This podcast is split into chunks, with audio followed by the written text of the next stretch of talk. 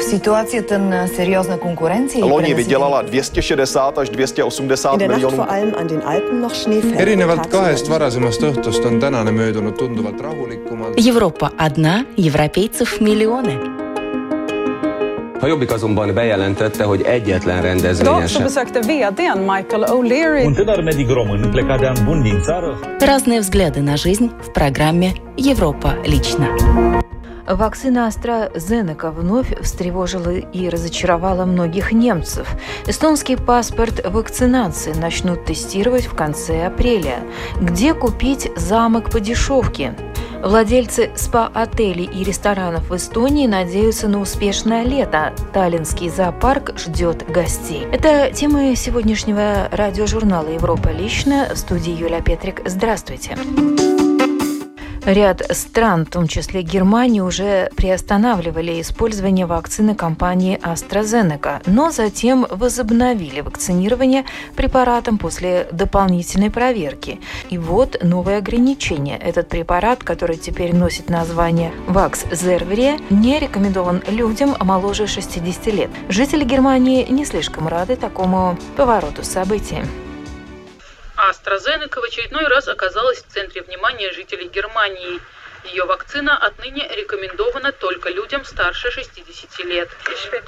К сожалению, именно этим препаратом меня привьют завтра. Я не знаю, правильно ли это, никто не знает. Мы сейчас можем только доверять, но, как по мне, лучше привиться, чем не сделать ничего и задохнуться от коронавируса. Этого я боюсь больше всего. Люди моложе 60 лет смогут и дальше прививаться вакциной AstraZeneca, но на свой страх и риск. Ведь в Германии были зафиксированы более 30 случаев тромбоза после введения препарата. Большинство из них у людей младше 55 лет. Девять случаев закончились смертью вакцинированного.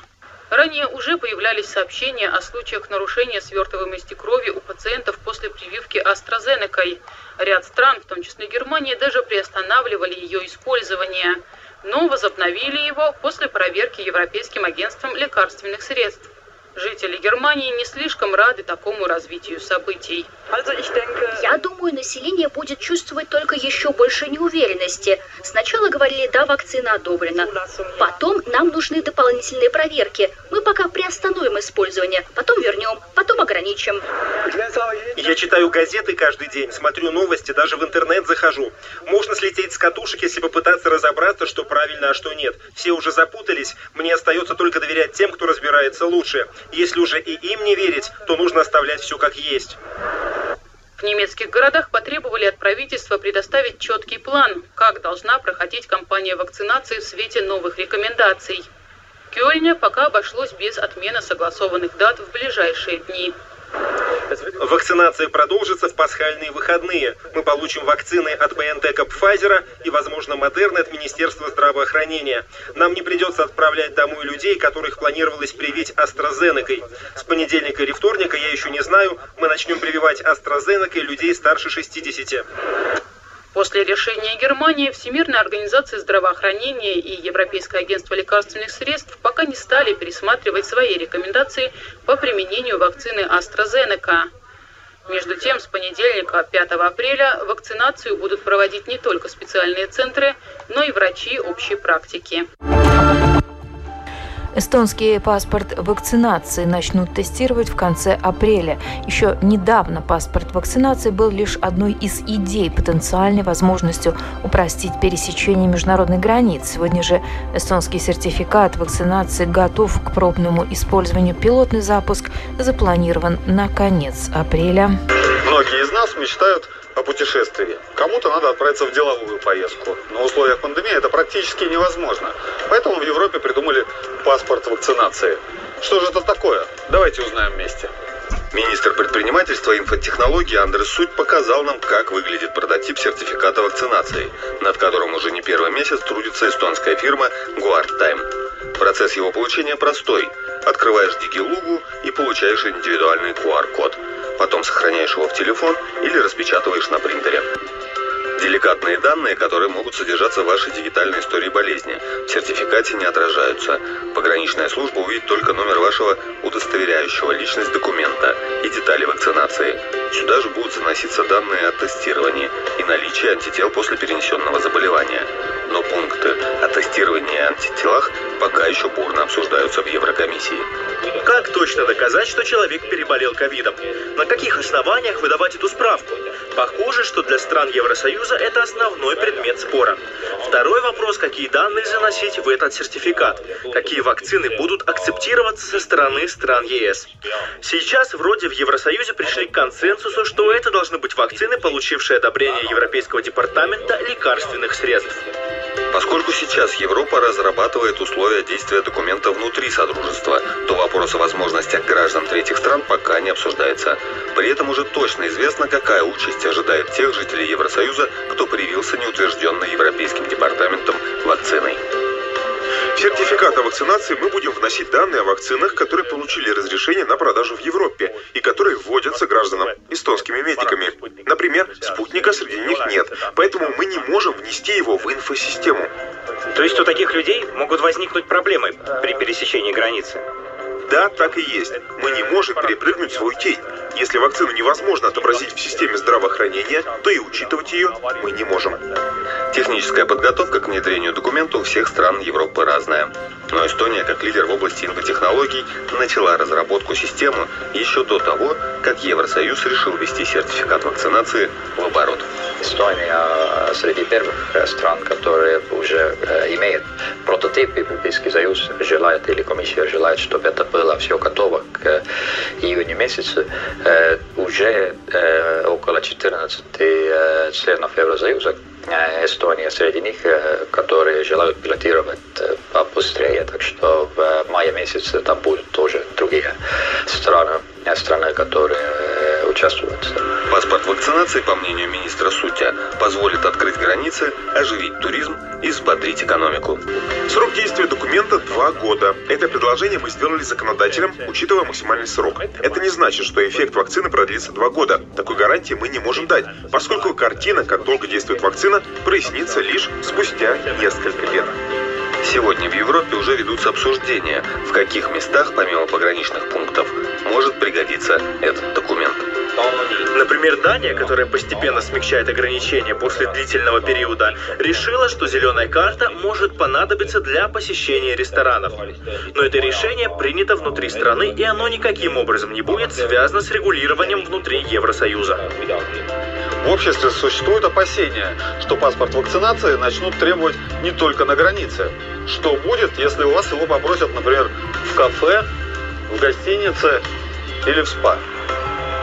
В каких случаях будут применять этот документ, какое будет его общее понимание, это еще предстоит обсудить как внутри Европы, так и внутри Эстонии. Единственное, в чем есть уверенность, мы не должны дискриминировать людей.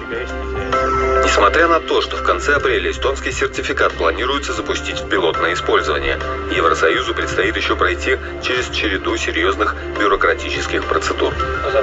Регламентирование требует утверждения со стороны Европарламента, который решил, что проведет голосование по правовому акту в ускоренном порядке. Так что надежда есть, что этот законопроект будет принят в ближайшие месяцы. Из-за пандемии многие компании, особенно средние и мелкие, обанкротились. В немецких Альпах, в Гармен, Патешкирхене и Обесдорфе настроение хуже некуда. Зимний лыжный сезон закончился не начавшись.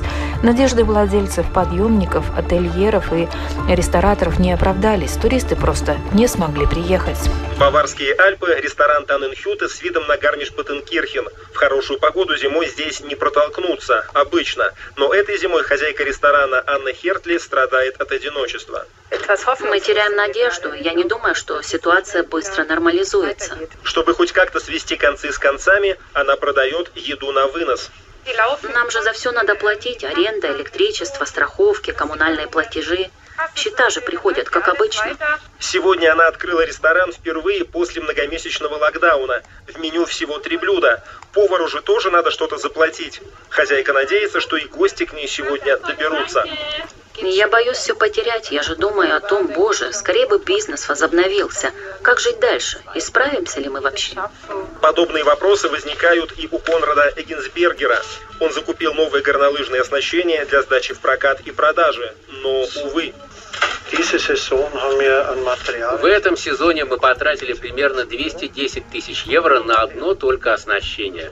Только оснащение, без учета ремонта, строительства и всего остального. И с каждым днем без туристов снижается вероятность того, что мы сможем это продать. В худшем случае не исключено, что придется все это списать. Его детская горнолыжная школа существует уже 25 лет. Зимой здесь работают более 180 человек. Обычно. А как он справляется с кризисом? Тяжело. Плохо. У меня с этим столько связано. Как это описать? Всю жизнь работаешь. Ну вот посмотрим, поступят ли обещанные деньги от правительства или нет. Сейчас только одно спасает. Я живу на свои пенсионные накопления. Только за счет этого мы платим по текущим счетам. Владельцы спа-отелей и ресторанов в Эстонии надеются на успешное лето. Туристический сектор в Ида Вирума уже больше года находится в состоянии турбулентности. Еще два года назад, по различным прогнозам, этот сектор экономики должен был стать тем чудом, которое спасет регион. Но сегодня местные спа-отели и рестораны вынуждены балансировать на грани банкротства из-за коронавируса. Туристический сектор Идавирума вот уже больше года находится в состоянии турбулентности. А еще два года назад этому сектору экономики пророчили стать северо-восточной Нокией, тем чудом, которое спасет этот регион. Но сейчас рестораны и спа-отели балансируют на грани банкротства из-за коронавируса. Спа-отелям и Давирума удалось сделать глоток воздуха прошлым летом и удержаться на плаву после первого локдауна благодаря внутреннему туризму. Это позволило залатать дыры в бюджетах и подготовиться к долгожданному новогоднему сезону. Но коронавирус нанес очередной удар, и с середины декабря вынуждены были закрыть двери как спа-отели, так и рестораны. Начался длительный период борьбы за выживание. Некоторым предприятиям пришлось пойти на сокращение персонала сократили, поэтому, чтобы вообще можно было бы выживать. Там не было другого выхода. И э, я очень рада, что наш сектор выживал. Это самое важное. Все ждут, что будет лето и без вируса и что откроется Эстония. Более или менее держатся на плаву те спа-отели, которые предлагают лечебные процедуры. Но самый крупный в регионе отель Норус Спа вынужден был закрыть двери и сократить большую часть персонала. Помощь государства не позволяет решить все проблемы. Мы же понимаем, что у нас очень много других затрат. Это энергоносители, какие-то все равно какие-то ремонты, что-то даже при закрытом отеле все равно что-то ломается, что-то необходимо подделывать. Э, поэтому сейчас, конечно, тяжеловато. И самое ужасное то, что мы не понимаем, когда все-таки это закончится. То есть мы надеемся, что будет послабление, но кто знает, ситуация меняется буквально ежедневно. Рестораны региона пострадали не меньше ательеров. Те, кто смогли быстро перестроить свой сервис и перейти к продаже еды на вынос, продолжают работать с небольшими потерями. Но есть и те, кто просто закрылся и ждет снятия ограничений. Популярный нарвский клуб «Руро», который помимо кафе еще является и уникальной концертной площадкой, закрылся еще в ноябре, так как стал очагом заражения коронавирусом. Также пандемия разрушила все планы владельца клуба Романа Бойко по открытию филиала в Таллине. Э, я не ожидал, что пандемия так сильно скажется на нашей активности, но депрессивненькое такое время было. И... Но, тем не менее, это очень, для меня это очень полезный опыт. То есть это у меня первый, так сказать, выход э, был пробный такой момент. Я думаю, что извлечем из него все самые, так сказать, нужные э, уроки. И в дальнейшем Таллин будет наш. Сейчас, первые дни апреля, Роман смотрит в будущее с большим оптимизмом. Планирует начать продажу кофе на вынос для прогуливающихся по речному променаду норвитян и строит планы на будущие концерты. Конечно, я говорю, все мы прошли сейчас через э, такую, в общем-то, депрессивную какую-то призму состояний, что ли. Все падали духом и опять находили силы, чтобы опять что-то начать э, как-то просто жить дальше, просто смотреть на все, просто действовать, какие-то простые бытовые вещи выполнять. А так вот, как солнышко пригрело, сразу лучше стало. Я думаю, что все будет хорошо. Франция переживает тяжелейший экономический кризис и остро нуждается в деньгах. Огромные долги, помноженные на пандемию. Настало время, когда распродается фамильное серебро, а именно госнедвижимость, включая роскошные замки и монастыри. Он известен на весь мир. Дворец Версаля. Неотъемлемая часть фантастического культурного наследия Франции. Возведен в 17 веке резиденция Людовика XIV короля Солнца. Не так знаменито другое здание по соседству, дом, в котором при его наследнике работали министры культуры, часть дворцово-паркового комплекса Версаля. Власти Франции продали здание частному инвестору. Там вот висела табличка просто с номером мобильного телефона. Любой прохожий мог позвонить и купить Министерство финансов короля. Жульен Лакас в шоке от таких сделок. Он выступает против распродажи исторических зданий частным инвесторам. Новый владелец этого здания в Версале, в котором во времена Людовика XV даже висела знаменитая Мона Лиза, превратил бывшую картинную галерею в банальный жилой комплекс с частными апартаментами. Эта реконструкция убила дух здания навсегда. Они уложили там новые полы и построили перегородки. В результате все пропорции оказались нарушены. Это настоящий скандал. Бывшее министерство в Версале далеко не единичный случай. По всей Франции правительство нанимает маклеров для поиска покупателей исторических зданий. Причина проста – содержать их за счет госбюджета слишком дорого – Проданы оказались вот эта префектура и вот эта бывшая больница. За один только прошлый год от продажи подобных объектов в госбюджет поступило почти 500 миллионов евро. Распродажей премиальной исторической недвижимости занимается не только центральное правительство, но и отдельные регионы и города – Например, этот монастырский комплекс принадлежал властям Парижа, которые использовали его как дом отдыха. Он был продан инвестиционному фонду из Бордо за 3 миллиона евро.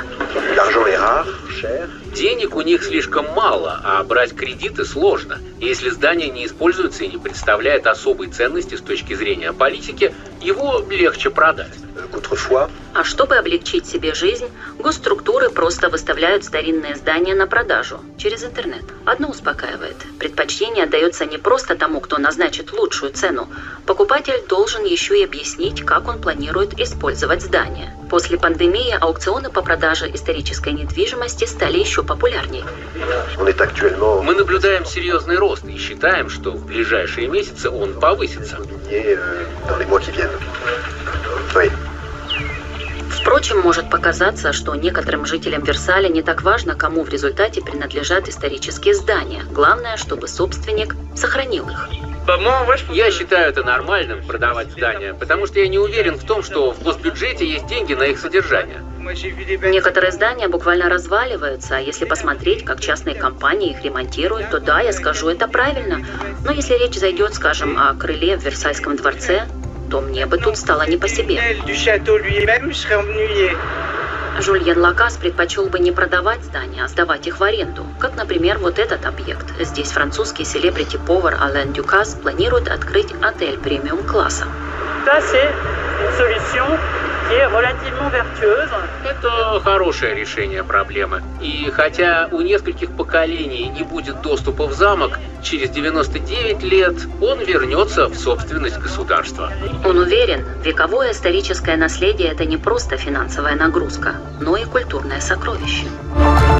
Весной жизнь в Таллинском зоопарке особенно кипит. По утрам и вечерам можно услышать, как амурские леопарды зовут самок навстречу, а самцы фазанов готовятся к брачному сезону, отращивая длинные яркие пышные перья, которые они будут в танце демонстрировать своей избраннице.